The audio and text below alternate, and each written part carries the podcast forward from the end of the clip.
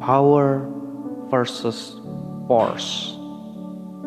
Mengenal tingkat kesadaran manusia.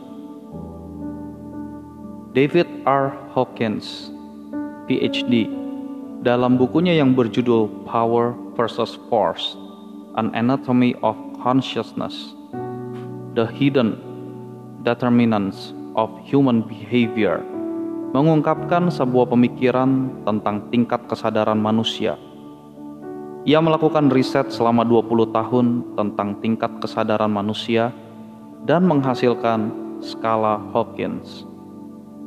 Sebuah skala yang bisa memetakan sampai di mana tingkat kesadaran Anda di kehidupan sehari-hari.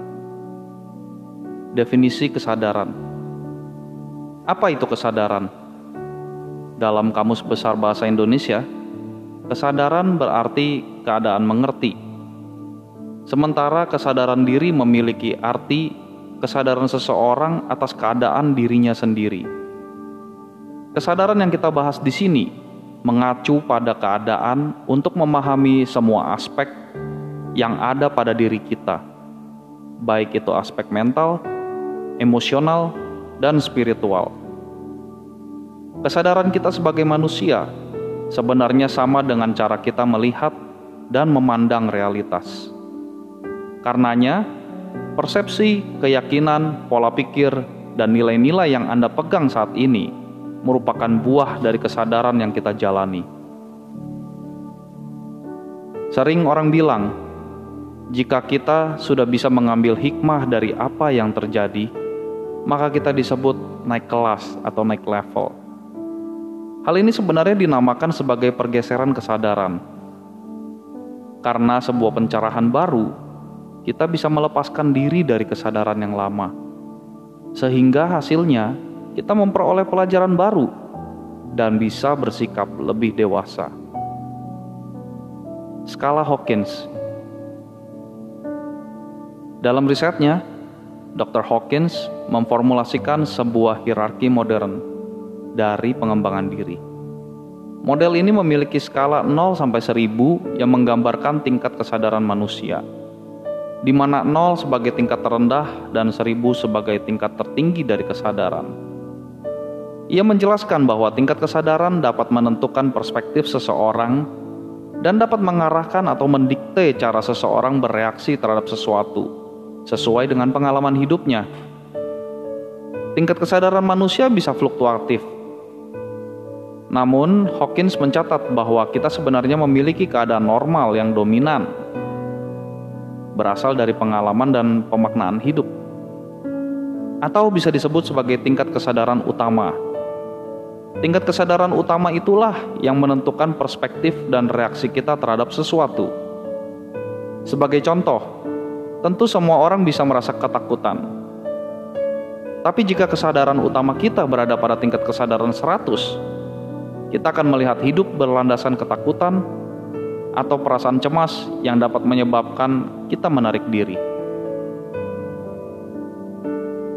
Seperti yang Anda sudah lihat pada gambar skala Hawkins, Hawkins mengklasifikasikan kesadaran manusia ke dalam 17 tingkatan, di mana skala kurang dari 200 itu disebut sebagai force atau getaran negatif. Dan skala lebih dari 200 itu disebut sebagai power, getaran positif. Seseorang dengan tingkat kesadaran kurang dari 200 sering kali merasa terjebak, struggle dengan dirinya sendiri. Sementara seseorang dengan tingkat kesadaran lebih dari 200 akan bisa memulai berkembang dengan baik.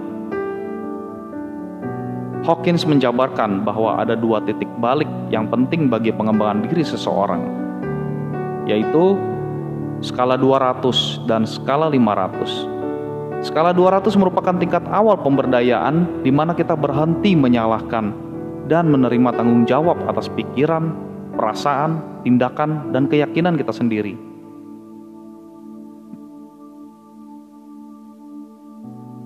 Titik balik yang kedua adalah skala 500. Tingkat di mana kita menerima cinta dan pengampunan tanpa menghakimi sebagai gaya hidup. menjalankan kebaikan tanpa syarat kepada semua orang. Hal-hal dan kejadian. Agar lebih jelas, mari kita bahas lebih detail tentang tingkat kesadaran manusia ini. Ada 17 tingkat kesadaran manusia. Mulai dari yang paling rendah, skala 20 adalah shame atau malu. Pada tingkatan ini, seseorang akan merasa dirinya tidak berharga, mengarahkan diri untuk membenci dirinya sendiri, low self-esteem, dan merasa sengsara. Yang kedua, ada rasa bersalah atau guilt yang berada pada level skala 30 sebuah langkah kecil di atas tingkatan malu, namun masih termasuk ke dalam getaran rendah atau negatif, ke dalam tingkatan kesadaran. Kecenderungan untuk memanipulasi cara berpikir sendiri, tidak bisa memaafkan diri sendiri atas kejadian masa lalu, punya tendensi destruktif, menyalahkan orang lain atau lingkungan sekitar. Yang ketiga, apati atau apatis yang berada pada level skala 50. Emosi dari apatis ini adalah putus asa, merasa tidak memiliki harapan, dan bergantung pada orang lain. Emosi ini adalah bentuk ketidakberdayaan. Yang keempat adalah kesedihan, duka cita, atau grief yang berada pada level skala 75 merasa sedih atau kehilangan. Melihat dari sudut pandang bahwa segala sesuatu itu adalah tragedi untuk dirinya. Cenderung menyesali perbuatan yang telah terjadi.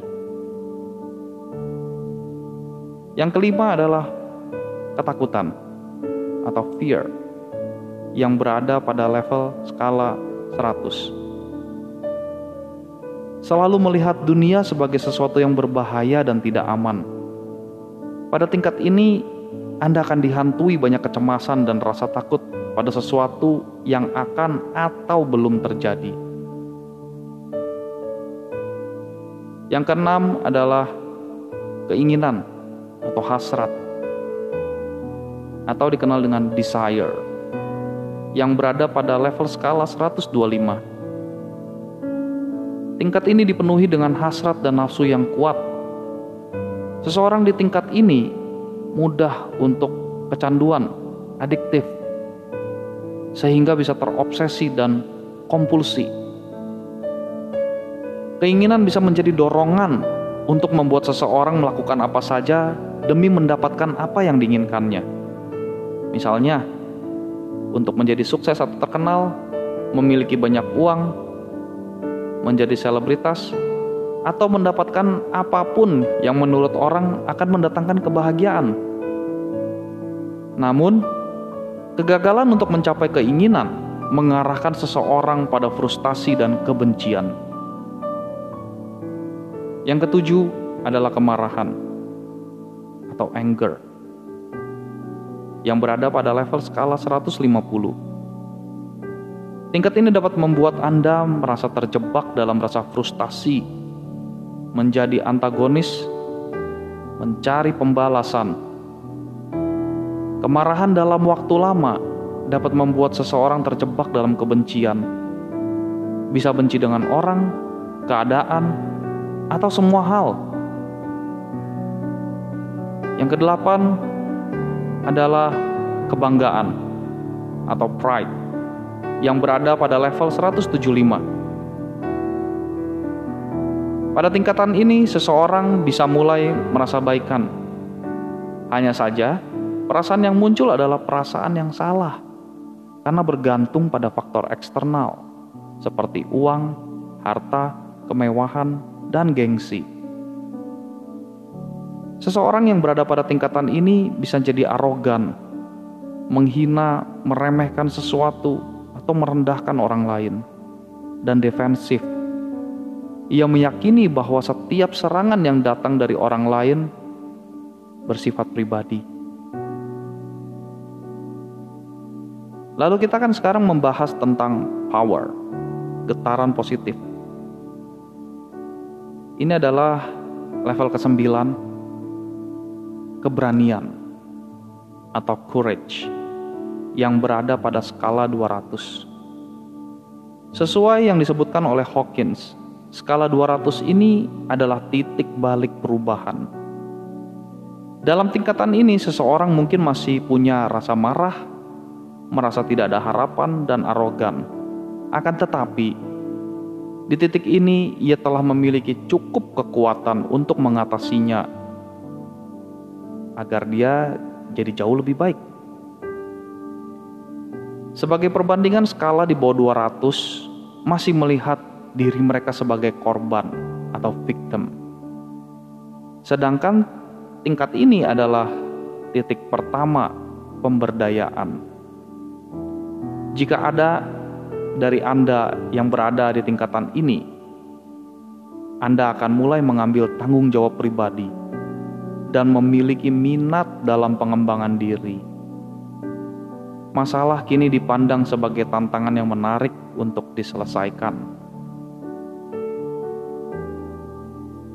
Level ke-10, netralitas atau neutral yang berada pada level skala 250. Di tingkat kesadaran netral, seseorang akan lebih rileks dan fleksibel menjalani hidup.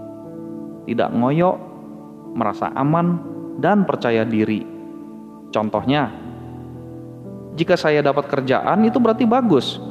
Jika tidak pun juga tidak bisa menjadi masalah buat diri saya karena saya masih bisa mencari kerjaan yang lain. Seseorang di tingkatan ini memilih melepaskan emosi yang negatif dan mengisinya dengan hal yang positif. Level yang ke-11 adalah kebersediaan atau willingness yang berada pada skala 310. Jauh merasa lebih nyaman dan merasa lebih aman lagi. Orang yang berada di tingkat ini mulai mendorong dirinya untuk melakukan yang lebih baik dalam hal apa pun. Menjadi lebih terorganisir, mengembangkan lebih banyak kemauan dan komitmen untuk berkembang. Level ke-12 adalah penerimaan, nerimo, atau acceptance yang berada pada skala 350. Tingkat ini menjadi awal transformasi kesadaran. Menyadari bahwa diri kitalah yang menjadi sumber kebahagiaan diri kita sendiri dan kita yakin bahwa ada kekuatan besar bersama dengan kita. Mulai proaktif untuk mengembangkan diri tingkatan di mana seseorang mulai mengatur dan berusaha mencapai tujuannya.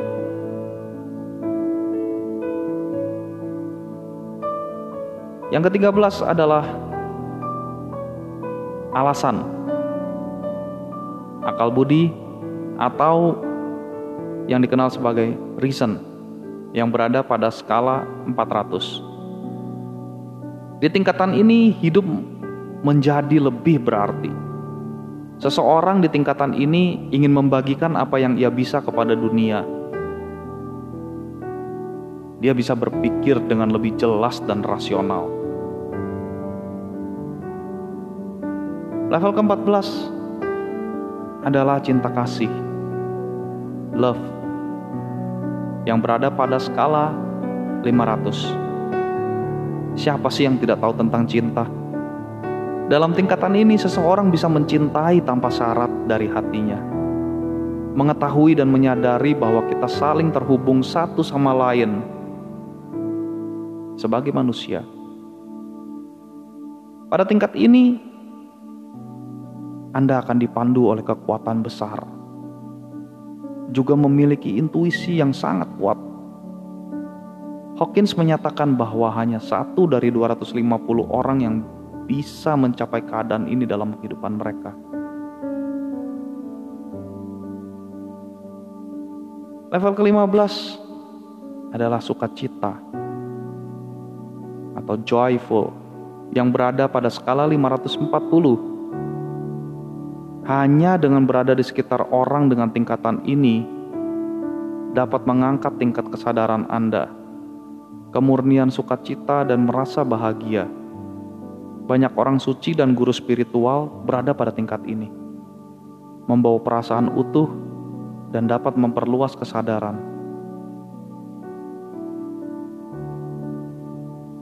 Level ke-16 adalah kedamaian, peaceful, yang berada pada skala 600. Ini adalah tingkat transendensi total, merupakan cara berpikir tentang hal-hal yang melampaui apa yang terlihat, yang dapat ditemukan di alam semesta.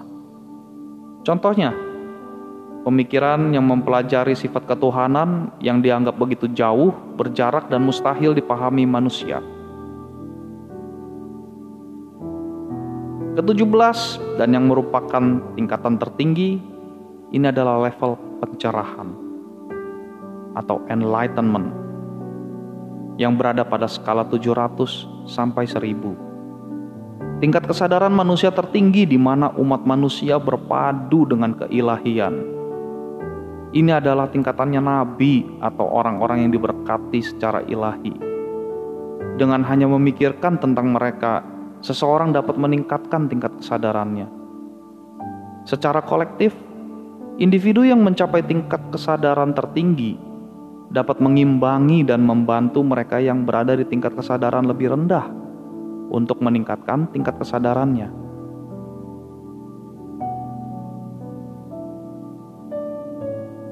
mengetahui tingkat kesadaran utama. Mengetahui tentang tingkat kesadaran utama menurut saya sangat penting. Tanpa mengetahui tingkat kesadaran utama, kita ibarat kehilangan arah dan meraba-raba dalam gelap. Skala Hawkins dapat membantu kita mengidentifikasi ada di mana tingkat kesadaran kita. Lalu kemudian membuat rencana pengembangan diri yang mudah dan bisa ditindaklanjuti. Setelah mendengarkan podcast ini, kira-kira di manakah tingkat kesadaran utama Anda?